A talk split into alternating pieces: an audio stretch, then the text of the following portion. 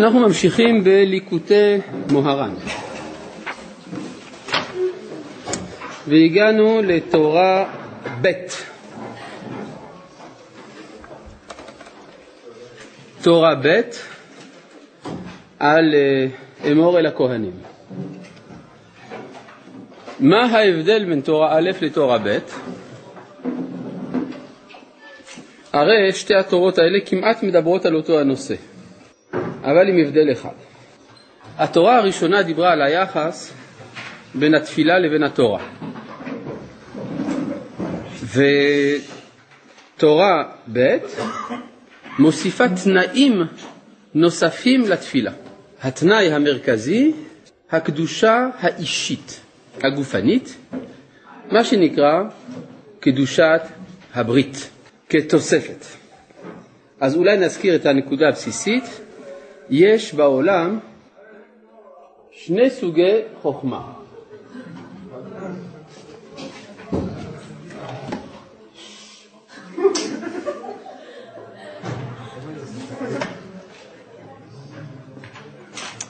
יש בעולם שני סוגי חוכמה.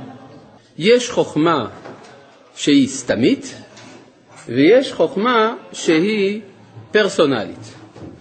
כלומר, יש חוכמה שמבארת את המבנה והתפקוד של המציאות, אבל איננה מגלה את הרצון שמאחורי אותה חוכמה, את האישיות שיש מאחורי אותה חוכמה, ויש חוכמה שמגלה את האישיות. החוכמה הראשונה היא הסתר פנים, והחוכמה השנייה היא גילוי פנים. וזה אפשר לומר כהבדל שבין חושך לאור. החוכמה הראשונה, זו שאין בה גילוי פנים, מזוהה עם החוכמה היוונית. חז"ל אמרו על הפסוק, והארץ הייתה תוהו, זה בבל, ובוהו, זה פרס. וחושך זו יוון, על פני תהום זו רומא. לא מובן בכלל. דווקא את יוון מכל המלכויות, מכל אויבינו, לזהות דווקא עם החושך? הרי אם כבר בין כל אלה שעמדו על עם ישראל במהלך הדורות, דווקא יוון הייתה יותר אור מאשר חושך. הלא מיוון באה הפילוסופיה, בא המדע, המשטר הדמוקרטי,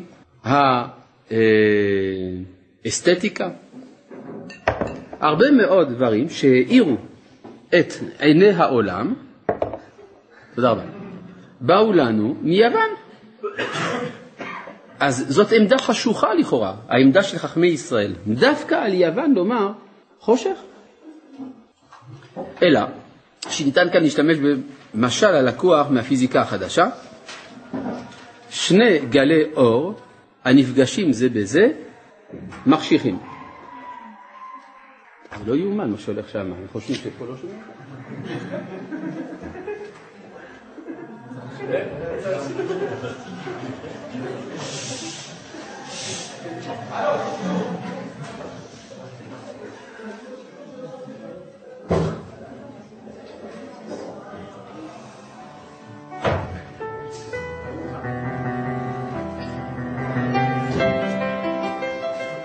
מצטער, היו הפרעות שם. טוב, אם כך, אה, כששני גלי אור נפגשים זה בזה, התחרות בין אור לאור היא המחשיכה. כלומר, מה יכול לגרום לחושך של הארת הנבואה? דווקא הארה אלטרנטיבית, הארה נגדית, המתחרה על המעמד של הארת שכל האדם, הארת עיני העולם. ולכן דווקא שם יש חושך. ואם כן ראינו שיש כאן שני סוגי חוכמה, ומי שזוכה לחוכמה של הארת פנים, גם כן תפילתו נשמעת.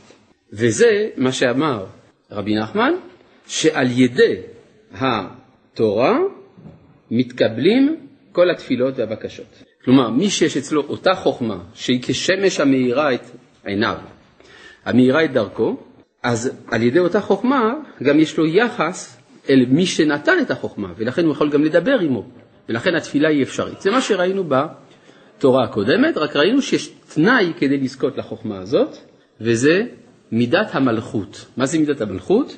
הענווה. כן. זה בסופו של דבר אני קיצרתי אה, אה, מאוד את מה שלמדנו עד עכשיו.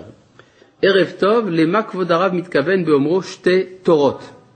כן, הביטוי הטכני בליקוטי מוהר"ן לפרקים, הפרקים נקראים תורות. זה הסגנון, זה האוצר מילים של ברסלב.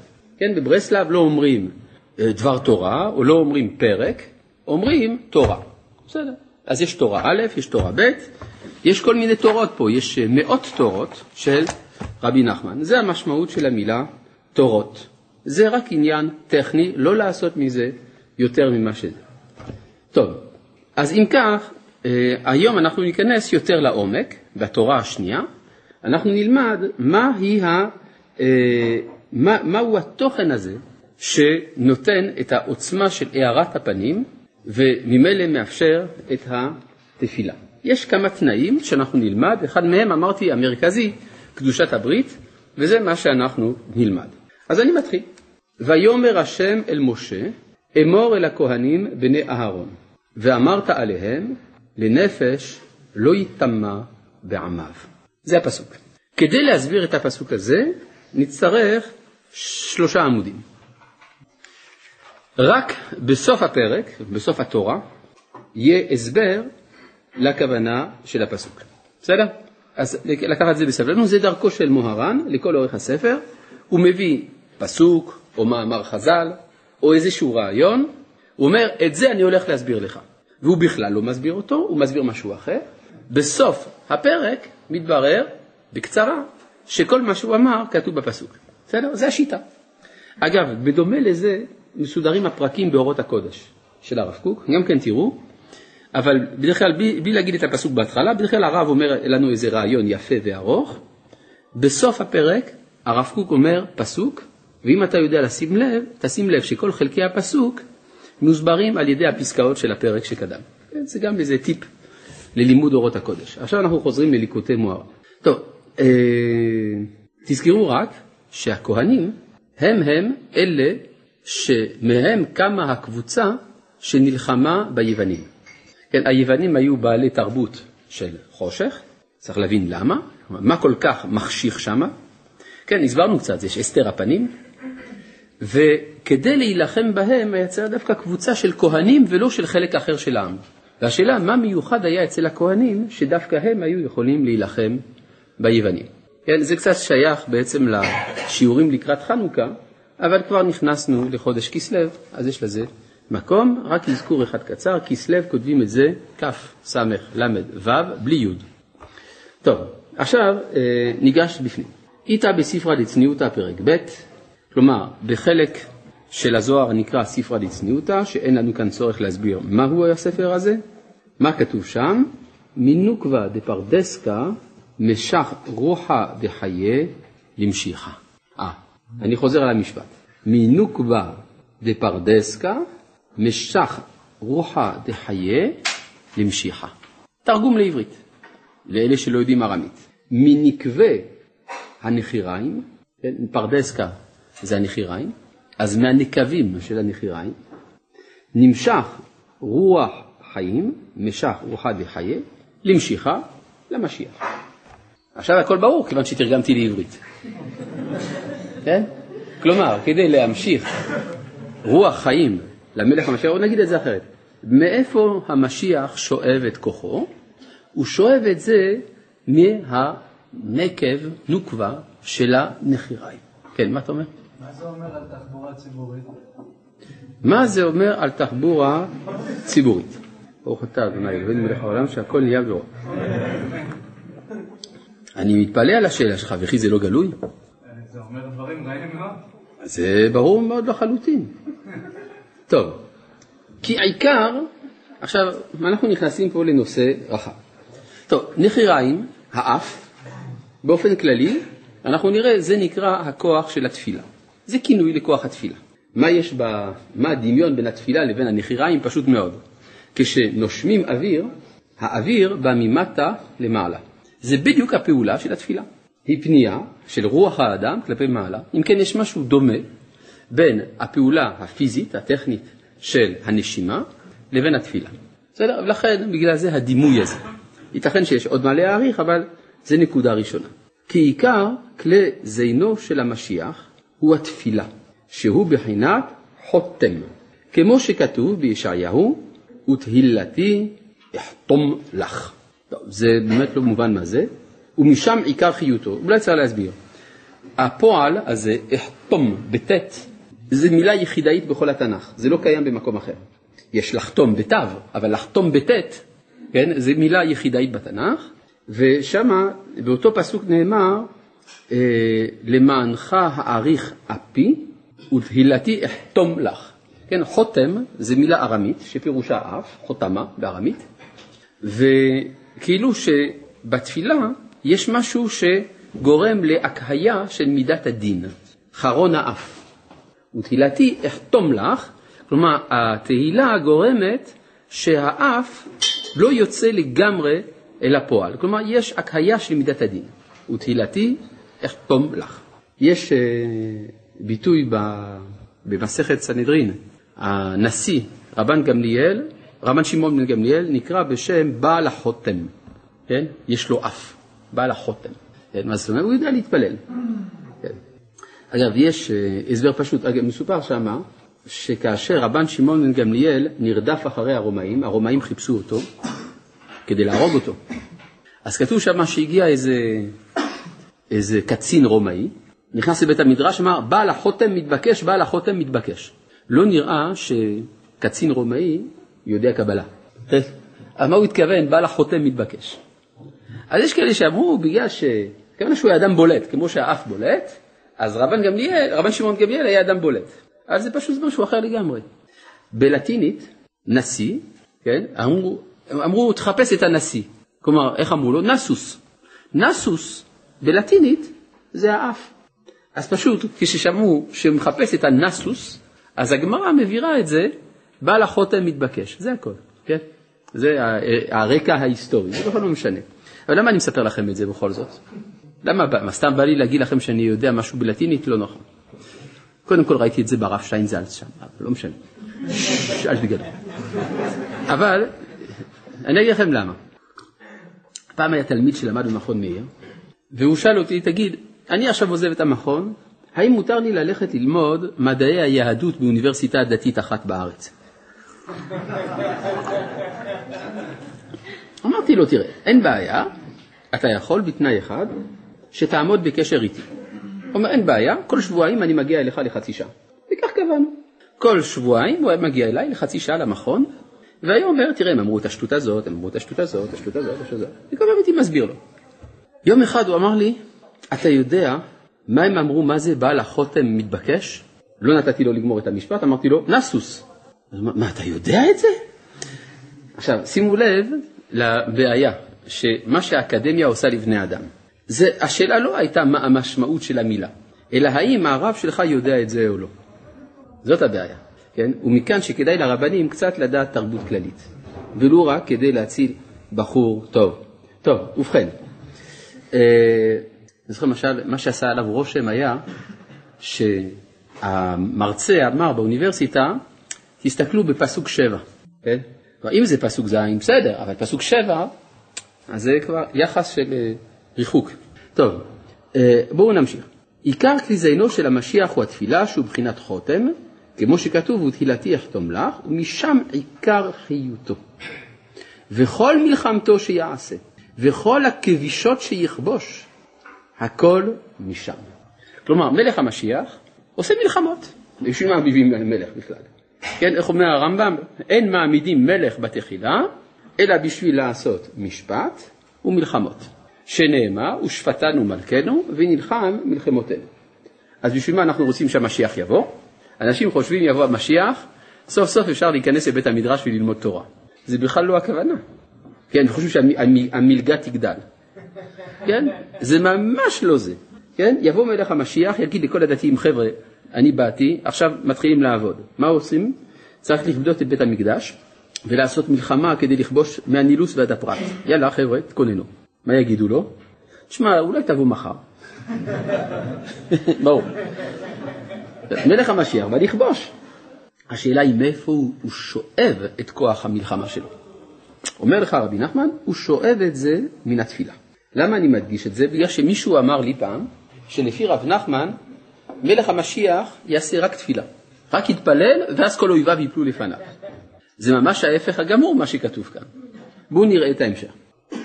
כמו שכתוב, והריחו ביראת השם. כן, זה נאמר על המשיח, כן, בישעיהו הנביא, שהוא יריח, שעיקר כוחו של המשיח יהיה דרך זה שהוא מריח. וזהו בחינת חותם, וזה עיקר כתיזנו, כמו שכתוב, בחרבי ובקשתי, ופירש רש"י, תפילה ובקשה. וכמו שכתוב, כי לא בקשתי אבטח, באלוהים היללנו, בחינת תהילתי אחתום לך. כלומר, ברור שאם אין, כלומר, יסוד מוסרי, ערכי, מאחורי הלוחמה, הצבא החזק ביותר בעולם, עם כלי הנשק החדישים ביותר, לא ינצח.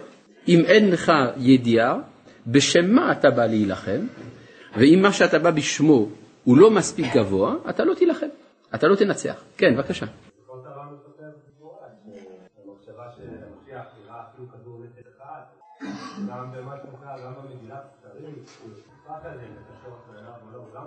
תראה, אתה מביא משיחות הר"ן, בוא נביא לך מדרשות הר"ן, לא אותו ר"ן, כן?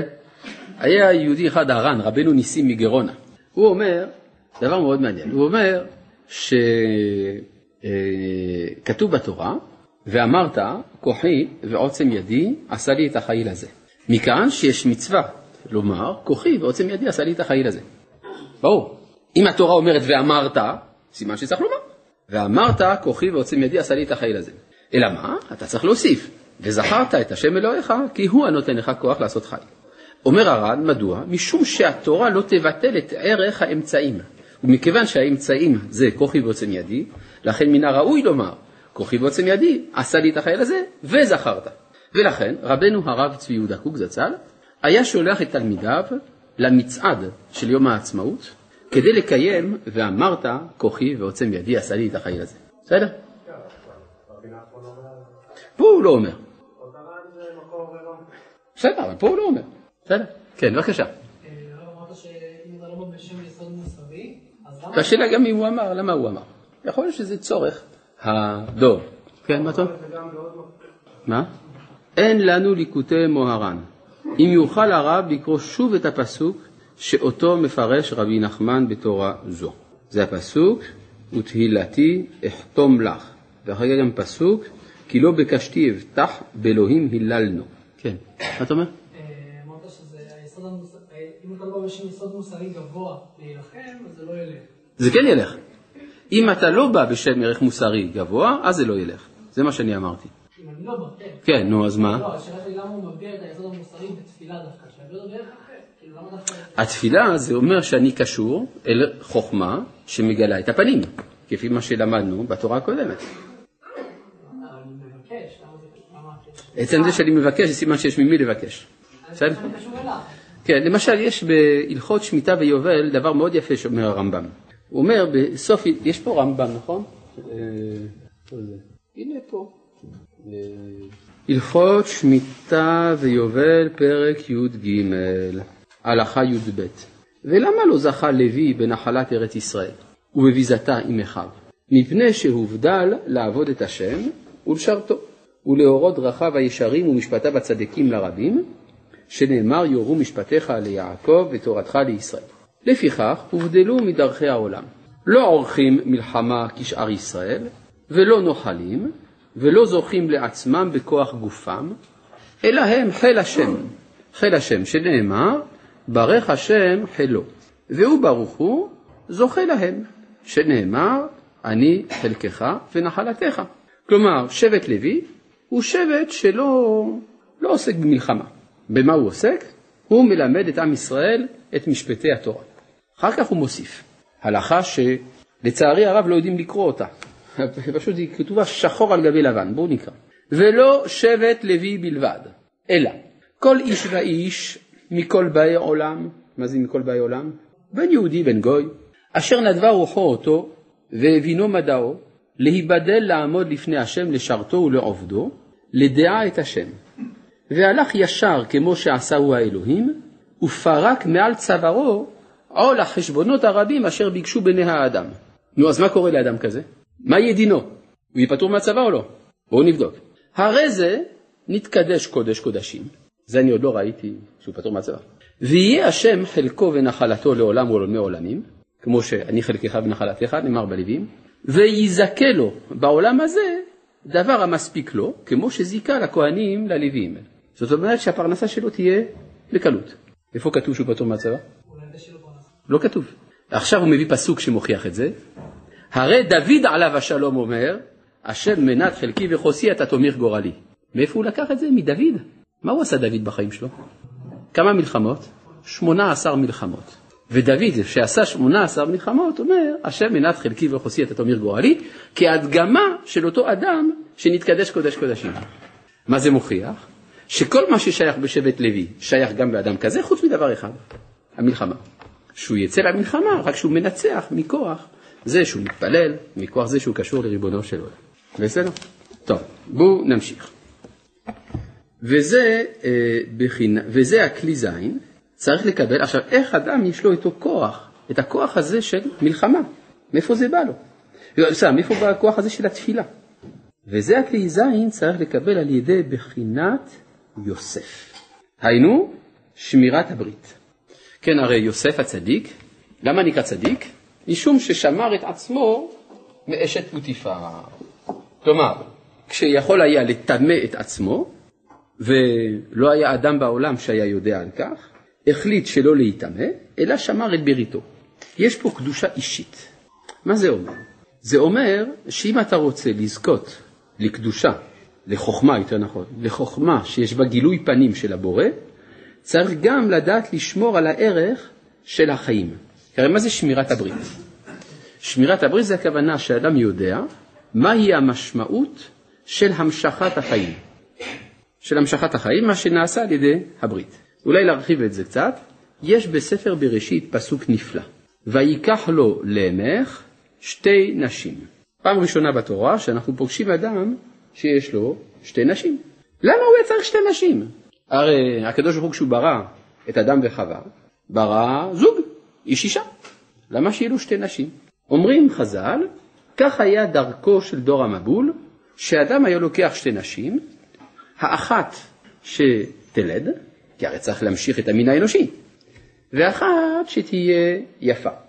שהרי לידות זה מכחיש את יופייה של האישה, ואדם רוצה אישה יפה.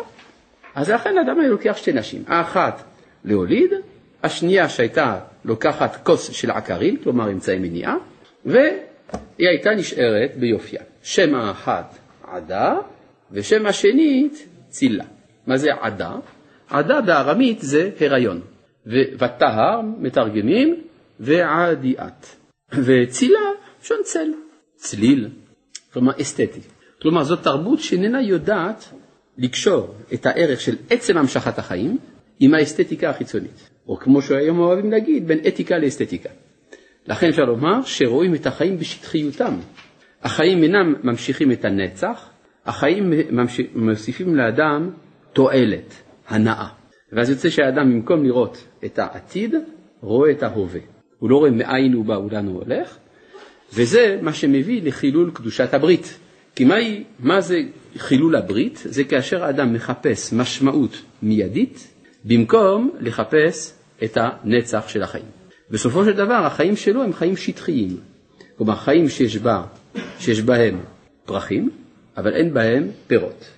מעניין, אמר על זה רבי יהודה הלוי באחד משיריו, ואל תפתח חוכמה יוונית, אשר אין לה פירות כי אם פרחים. זה מאוד מעניין, כלומר זו חוכמה, זה רבי יהודה הלוי עם האינטואיציה שלו זו חוכמה לא פוריה. היא נותנת לאדם הערה, הוא מבין יותר את מה שקורה, אבל זה לא מוליד, זה לא פורה. אין לה פירות כי אם פרחים. אני רוצה להיכנס קצת יותר לעומק. יש במדרש על הפסוק וללוי אמר תומך ואורך לאיש חסידיך אשר ניסיתו במסע תריבהו על מי מריבה. האומר לאביו ולאמו לא ראיתיו ואת אחיו לא הכיר ואת בניו לא ידע כי שמרו אמרתך ובריתך ינצור יורו משפטיך ליעקב ותורתך לישראל ישימו כתורה באפיך וחליל על מזבחיך על מי זה נאמר כל זה? על שבט לוי, נכון? מה הפסוק הבא? ברך השם חילו. מה זה חילו של לוי? אומר רבנו סעדיה גאון, וגם מובא ברש"י, הכוונה לחשמונאים. כי הרי איפה מצאנו ששבט לוי נלחם מלחמה שלו? אומר רבנו סעדיה גאון, לא מצאנו אלא מלחמת החשמונאים שהיו משבט לוי, והם דווקא אלה שהובילו את המלחמה. לכן כשמשה רבנו אמר, ברך השם חילו, הוא התכוון למלחמות של החשמונאים. ופועל ידיו תרצה, אגב, מכאן שרבנו סעדיה גאון לא ידע ששבט לוי לא נלחם. כן? הוא לא ידע את זה. טוב, הוא לא שמע את הגדולים. על כל פנים, ברך השם חילו, ופועל ידיו תרצה, מחץ מותניים קמיו, ומשנאיו מן יקומון. טוב, מה זה מחץ מותניים קמיו? הכוונה יש בדרכי המלחמה העתיקה שאדם היה מכה בחרבו על המותניים של האויב וזה היה גומר אותו. כן? כלומר זו צורת אה, לחימה, להכות במותניים. אבל רבנו סעדיה גאון אומר שמותניים זה לא צורת ההכה, לא צורת המכה, אלא מותניים זה השם של האויב. מחץ את קמיו, מי זה קמיו? אויביו. מי הם קמיו? מותניים. מי נקרא מותניים? אומר רבנו סעדיה גאון, זה פשוט מאוד. בחלום של נבוכדנצר מלך בבל, המובא בספר דניאל, רואים שהמלך שמה חלם על אה, פסל גדול שעשוי מארבע מתכות, נכון? והוא לא ידע מה הפירוש של החלום הזה, עד ששאל את דניאל, ודניאל אמר לו, הראש של הפסל שעשוי מזהב זה מלכות בבל, זה אתה, אנט הוא רישא דדהבה. ומה שראית שיש לו חזה וידיים מכסף, זאת המלכות שתבוא מיד אחריך. למה הוא התכוון? מלכות פרס, שכבשה את בבל. ומה שראית, את המותניים מנחושת, זאת המלכות שתבוא אחרי זה. למה הוא מתכוון? ליוון.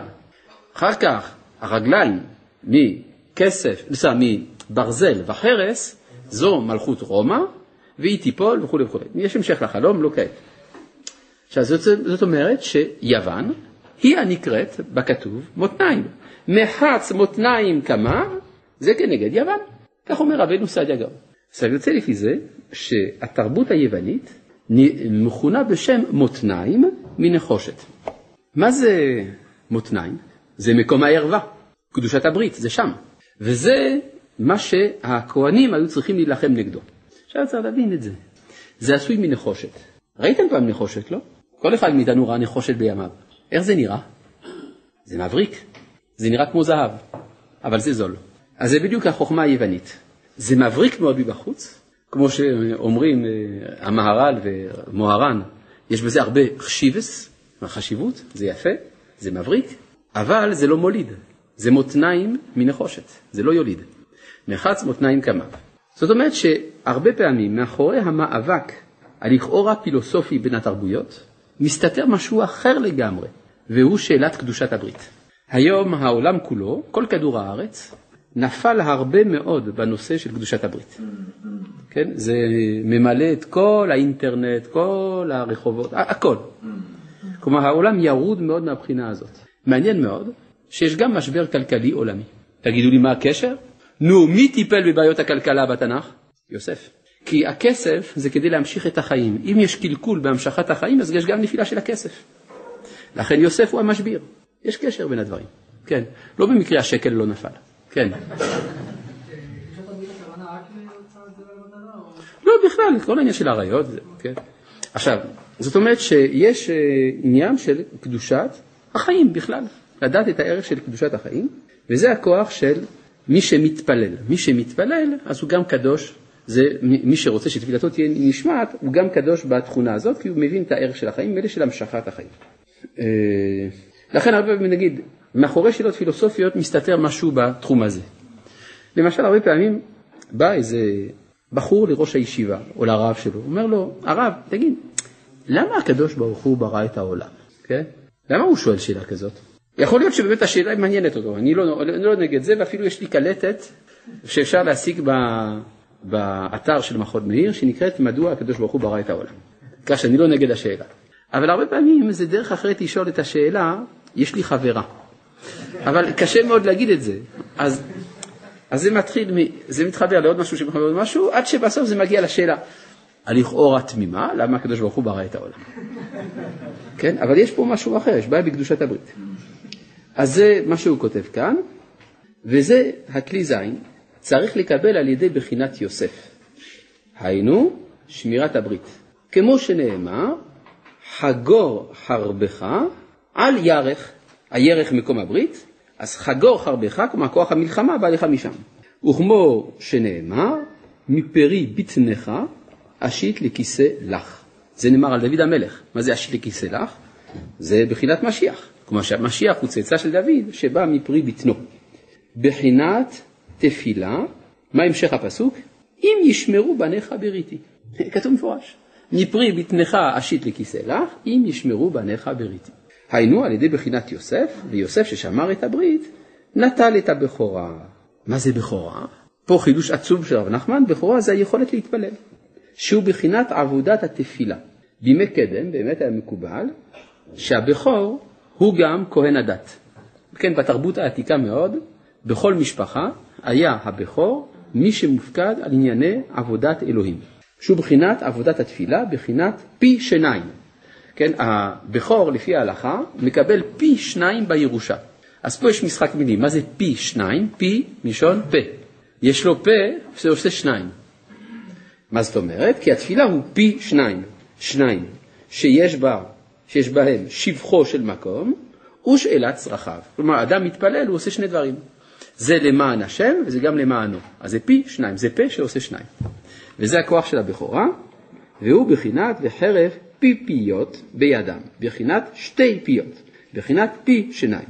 וניטל מראובן, הרי לכאורה מי שהיה צריך להיות הבכור בשבטי ישראל זה היה צריך להיות ראובן, למה זה ניטל? על ידי שחילל יצורי אביו, כי הוא תלוי בשמירת הברית. כיוון שראובן נכשל בתחום הברית, ממילא ניטלה ממנו הבכורה, סליחה, וניתנה ליוסף. זאת אומרת שכדי להתפלל צריך להכיר את הערך של החיים, והכרת ערך החיים זה על ידי שמירת הברית. ומי שזכה, עד כאן זה דבר פשוט, כן? יש פה הערה בצד, על פי כל מיני גימטריות, על פי הקבלה, זה לא יקדם אותנו הרבה אם נלמד את זה, לכן לא נלמד את זה. ומי שזכה, לח... מה? בבקשה. הבכורה זה בחינת התפילה, נכון? אני אמרתי לפני כן שהבכור הוא זה שמופקד על החיים הדתיים בתרבות העתיקה.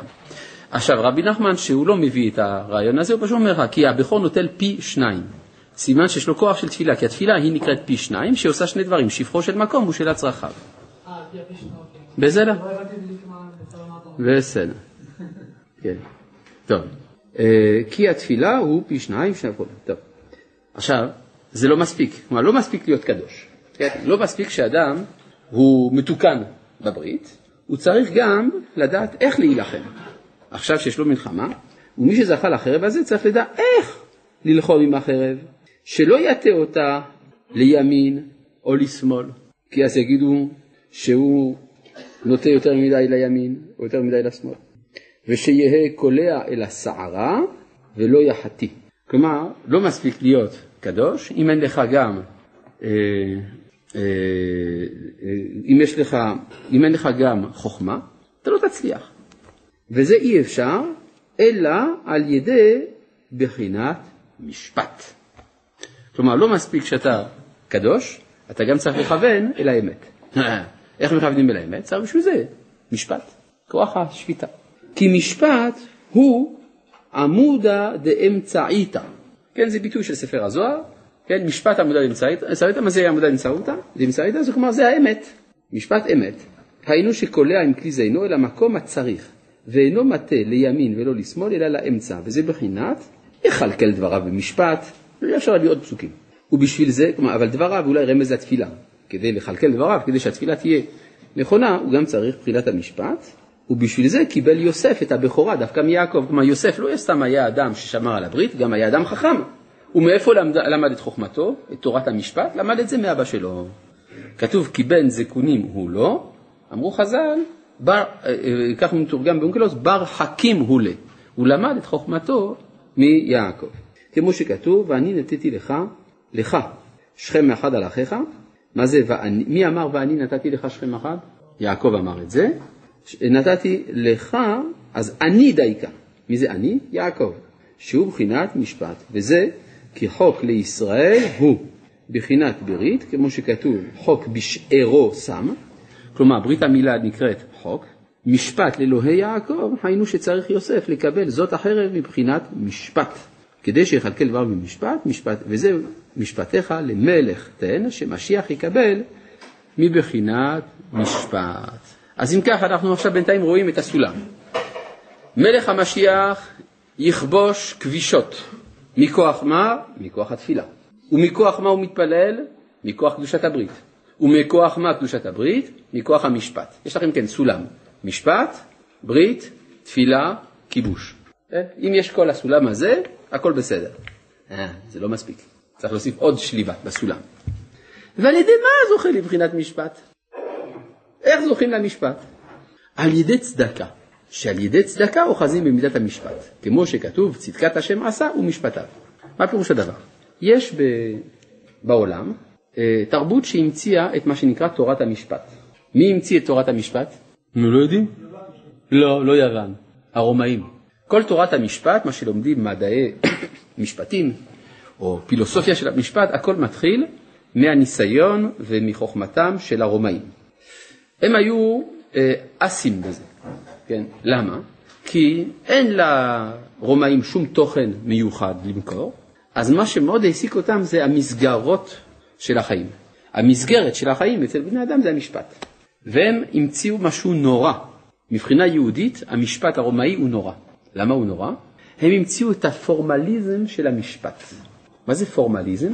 זה שהעיקר שתישמר הצורה. נביא לכם מספר דוגמאות.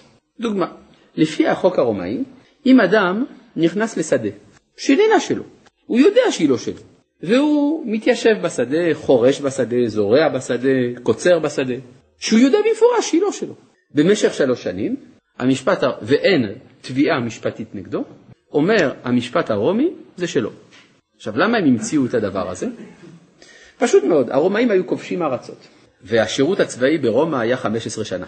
אחרי שבן אדם גמר 15 שנה של שירות צבאי, נותנים לו אה, פנסיה. מהי הפנסיה? נותנים לו חתיכת אדמה שהופכת להיות הנחלה שלו. הבעיה מאיפה ייקחו כל כך הרבה אדמה וכל כך הרבה חיילים? כיוון שנכבשו הארצות, היה אפשר לחלק את השדות של העם הכבוש. יש פה בעיה. מבחינה משפטית זה לא מסתדר, הרי זה של מישהו. אותה שדה היא שייכת למישהו. אבל עבור חייל רומי זה לא כל כך מסובך למנוע במשך שלוש שנים מהבעלים של השדה מלגשת לבית המשפט. אז הם אמרו, טוב, אם במשך שלוש שנים אין תביעה נגדך, זה שלך. כי אי אפשר היה לגזול סתם ככה, כלומר לפחות ההכרה המוסרית של הרומאים התעלתה מעל הברבריות הראשונה, מצד שני, הם רצו את האדמות האלה, אז היה צריך שזה יהיה מסודר לפי המשפט. אז זה משפט, אבל לא לפי הצדקה. כלומר, זה משפט פורמליסטי. לכן אומר לך רבי נחמן, על ידי מה זוכה לבחינת משפט? לא כמו הרומאים, על ידי הצדקה. כלומר, צריך שיהיה יסוד מוסרי מאחורי הפסיקה. ולכן אצלנו יש כלל, ועשית הישר והטוב בעיני השם אלוהיך, שאם יש משפט שהוא לא צודק, אז הוא גם לא משפט. טוב, יש צריך ללמוד את הגבולות של הדבר הזה, מה ההלכה אומרת על זה. אני לא אומר כמו שהיום בבית המשפט העליון גם כן אימצו איזה רעיון דומה, אבל בצורה מעוותת לחלוטין. אבל יש אמת בדבר שאי אפשר שהמשפט יהיה הכל. יש לפני המשפט גם מוסר. לכן יש אפילו כמה הלכות שנאמר עליהן הלכה ואין מורין כן. למרות שזאת ההלכה, אל תורה את זה. מוזר, זה ההלכה. כן, זה ההלכה, אבל זה רק המשפט. איפה הצדקה? אם אין צדקה, אז אל תורה את זה. כן, מה שנאמר כאן, על ידי מה זוכה לבחינת משפט? על ידי הצדקה. שעל ידי הצדקה אוחזים במידת המשפט, כמו שכתוב צדקת השם עשה ומשפטיו. וכמו שכתוב, משפט וצדקה ביעקב. כי צדקה הוא על ידי המשפט, זאת אומרת, שאתם מבינים, המשיח כבר צריך לעבוד קשה, הוא צריך קודם כל שיהיה לו חוש וצדקה. כלומר שהוא צריך להיות מודרך ראשית כל על ידי המוסר. אחרי שהוא לומד מוסר, הוא צריך גם ללמוד משפט, כלומר הוא צריך לקבל שכל. השכל הזה לא מספיק, הוא צריך לשכון בגוף קדוש, קדושת הברית. אם יש קדושת הברית, הוא צריך לעשות עוד עבודה, צריך להתפלל. ואם יש לו כל זה, צדקה, משפט, קדושת הברית ותפילה, הוא יכול לנצח במלחמה. באיזה סדר? אמרת אמרתי את זה בסדר הנכון. כי הרי הוא אומר ככה, מה הוא אמר לך? כוחו של המשיח לכבוש זה בא על ידי התפילה. אם כן, תפילה קודמת לכיבוש. איך הוא זוכה לתפילה על ידי קדושת הברית? אם כן, קדושת הברית קודמת לתפילה. איך הוא זוכה לקדושת הברית? על ידי בחינת משפט. ואיך הוא זוכה למשפט? על ידי צדקה. מסקנה, מה הדבר הראשון? צדקה. צדקה, משפט, ברית, תפילה, כיבוש. מבחינת חשיבות. מבחינת חשיבות, אני לא יודע מה זה חשיבות, אני יודע מה הסדר. כן, בבקשה. אה? בצדקה יש בחינה של חסד, בוודאי. נכון. אז פעם ככה, פעם ככה, עכשיו אני אלמד את השיעור הזה. כן, בבקשה. הצדקה זה. הצדקה זה קודם כל המוסר בכלל. כן. הנה, פה ידעתי שמישהו ישאל את זה. זה חוק שכתוב במסכת בבא בתרא, לא? אם כן, מדוע בגמרא אנחנו מונח- מונחים על פי החוק הרומאי? לא ולא, זה לא כתוב בבא בתרא. בבבא בתרא כתוב שחזקה של שלוש שנים זה מועיל עם טענה. כלומר, זה בדיני ראיות. אם אדם אומר, בא לפני בית המשפט, אחד תובע אותו, מה אתה יושב בשדה שלי? הוא אומר, מה, זה שדה שלך, זה שדה שלי. יש לך הוכחה? כן, אני שלוש שנים אני כאן ואף אחד לא תבע אותי. זה משהו אחר, יש טענה של בעלות, אז אנחנו מאמינים לו. אבל בחוק הרומי זה משהו אחר, הוא טוען, באמת זה לא שלי. אבל אף אחד לא תבע את זה, אז זה שלי. זה גזל, זה גזל על פי החוק, זה משהו אחר לגמרי. איך אפשר להשוות את דיני חזקה על פי טענה במסכת בבא בתרא לחזקה של, אה, חזקה של השתלטות שבמשפט הרומי? איך אפשר בכלל? אין לזה שום קשר, שום דבר. טוב, אה, בואו נמשיך. כן, וצדק, כי צדקה על ידי משפט, כמו שכתוב, אלוהים שופט. זה ישפיל וזה ירים. מה זה זה ישפיל וזה ירים? שמוריש לזה ומעשיר לזה. וכשנותן צדקה הוא בבחינת זה ישפיל שמחסר ממונו. ובבחינת וזה ירים שמעשיר לעני. זה לא רובין הוד שלוקח מן העשיר ונותן לעני. הוא לוקח מעצמו ונותן לעני. נמצא שאוחז על ידי זה. במידת משפט. כן, ככה הפסוק אומר. אלוהים שופט, זה ישפיל וזה ירים. ומה זה ישפיל וזה ירים? שאדם משפיל מעצמו, כלומר שלוקח מכספו, וזה ירים שנותן לעני. ובשביל זה צריך להפריש צדקה קודם התפילה. עכשיו זה מובן. יש הלכה, לפני התפילה צריך להפריש צדקה. איפה עושים את זה? ויברך דוד. כן? כשמגיעים בסידור ל"ויברך דוד", אז אה, נוהגים לשים קצת כסף בקופה. לפי זה ויברך דוד מבחינת משיח, יפה, ממש מתאים. אבל הכוונה שהוא צריך קודם כל להיות מודע לזה שצריך להשיב את הצדק לעולם. אתה לא יכול להתפלל אם אתה לא עשית צדקה קודם, כלומר אתה לא מודע לצורך של תיקון העולם. צריך להיות צדקה, מתוך כך משפט, מתוך כך תפילה. ומתוך ברית, מתוך כך תפילה, כן. קיצר, גם, גם הברית, למה אדם שומר על הברית? בגלל שיש לו אידיאל של צדקה. לא סתם מתוך סבל. כלומר, יש אנשים שחושבים שמירת הברית זה מלחמה. נכון, יש מבחינה של מלחמה, אבל יש גם בחינה של רצון להיטיב עם הדורות. ואם אין קדושת הברית, אין הטבה עם הדורות. כן, בבקשה. יש שלוש דעות מה היה עושה דוד. כן. הדעה הזאת זה הפוך. הוא היה עושה, לא, הכוונה כשדוד היה יושב במשפט, הוא היה צריך לתקן את זה על ידי צדקה. אבל הוא כבר מכין מראש את הכסף. כן, מוהר"ן מדבר על צדקה במובן עשיית חסד והפרשת צדקה, ולא במוב- במובן עשיית צדק ומשפט. וכי לדעתך נתינת הצדקה איננה כדי לעשות צדק? הרי צדקה זה הנקבה של המילה צדק. כלומר, מכיוון שאתה מבין שצריך להשיב את הסדר האמיתי של העולם על כנו, מתוך כך אתה נותן צדקה. לא מתוך סתם רחמנות צדקנית. כי סתם רחמנות זה הרס העולם, כן? בא מישהו אומר, תביא לי כסף. למה ככה אני רוצה? כך. מי אמר שזה טוב? אתה מרע לו. צדקה אמיתית היא צדקה שמרוממת את האדם. כן. איפה הלימוד תורה בכל הסיפור. אתה שואל איפה הלימוד תורה בכל הסיפור. אתה רוצה תשובה? כן, המשפט. בסדר? משפט. אבל לפני שאתה לומד תורה, צריך לדעת מתוך איזו גישה. שמעתי שפעם רבי, אה, אה, רבי שלמה זלמן אוירבך נתן שיעור בגמרא, פלפל הרבה בסוגיה והגיע למסקנה. ואחרי שהוא הגיע למסקנה הוא אמר, אבל זה לא מוסרי. סימן שלא הבנו נכון ופירש מחדש את כל הסוגיה. כן? כלומר, כי אצלו הצדקה קדמה למשפט. בבקשה.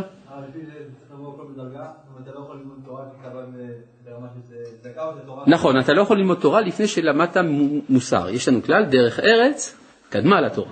לכן בכל ישיבה, לפני שמקבלים תלמיד, עושים לו מכינה של דרך ארץ כדי לבדוק אם הוא מתאים ללימוד תורה. קוראים לזה ראיון קבלה. כן, וזה, נדע לך שזה לא כל כך פשוט, אבל יש דבר כזה. אני זוכר, פעם אני קיבלתי תלמיד, כלומר, לא קיבלתי דווקא. הגיע תלמיד למכון מאיר, זה היה לפני 20, ו... כן, 20 שנה, משהו כזה. הגיע תלמיד שלמד בישיבה קדושה. והיה בחור בן 16, טוב, כנראה שהוא הסתבך שם בישיבה הקדושה, אז שאמרו לו, לך למזרוחניקס. אז אה, הוא בא, אני מראיין אותו, אמרתי לו, מה אתה רוצה לעשות בחיים? הוא אמר לי, אני רוצה ללמוד תורה. אמרתי לו, מה עם הצבא? אמר, צבא? כן, צבא. צבא? לא. לא, לא. אמרתי, מה זה לא? לא. לא, לא רוצה לעשות צבא. אמרתי לו, למה?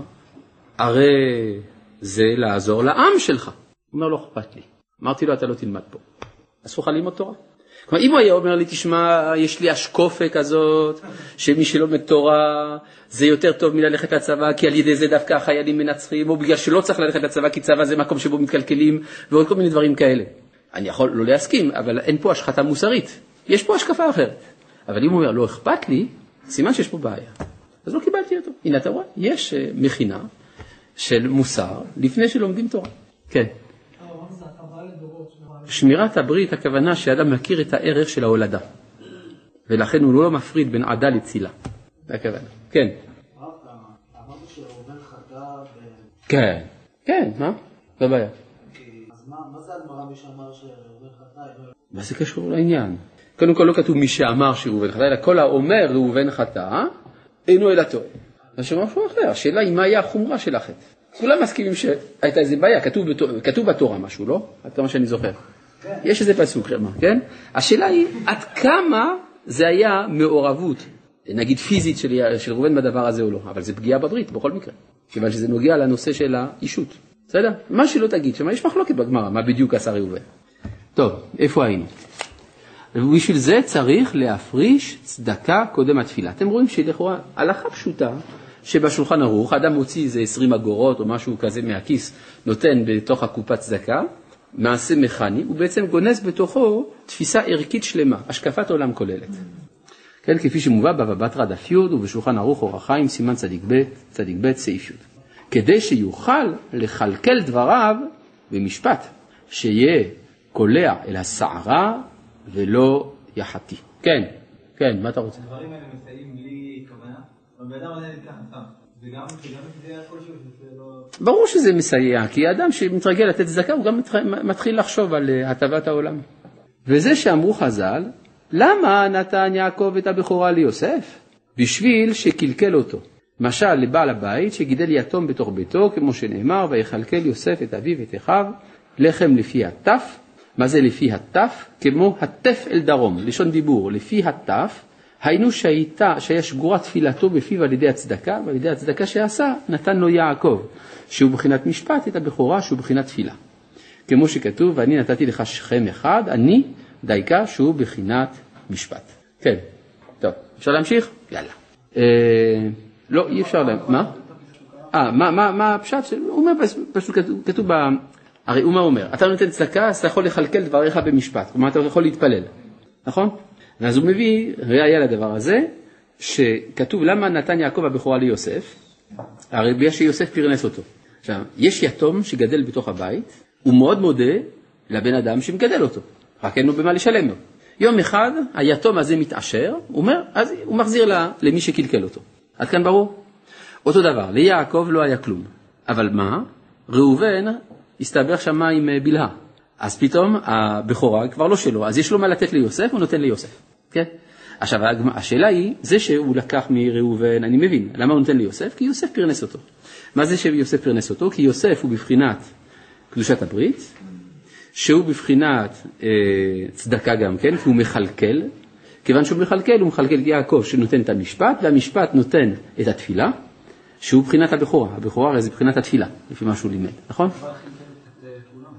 כן, אבל הוא חיכה את יוסף, את, את יעקב, לחם לפי הטף. מה זה לפי הטף? כדי שייתן את הכוח של הטף, כלומר הטפל דרום מלשון דיבור, דהיינו הטפה. כן, שזה היסוד של התפילה, ולכן בסופו של דבר זה היה היזון חוזר ליוסף, שהוא, שהוא קיבל מאביו את מידת המשפט שהיא מידת התפילה וכו'. זה משהו מעגל סגור כזה. כן. מה הקשר, יש קשר בין עבודת טף לילדים לבין הטפה? זה. האם יש קשר בין הטפה לבין ילדים, לבין תף. כן, אותו דבר. זה בא משתי פיות. ההטפה זה בא מפה של מעלה, והילדים זה בא מפה של מטה. כן, זה הכל. טוב, עד כאן להיום.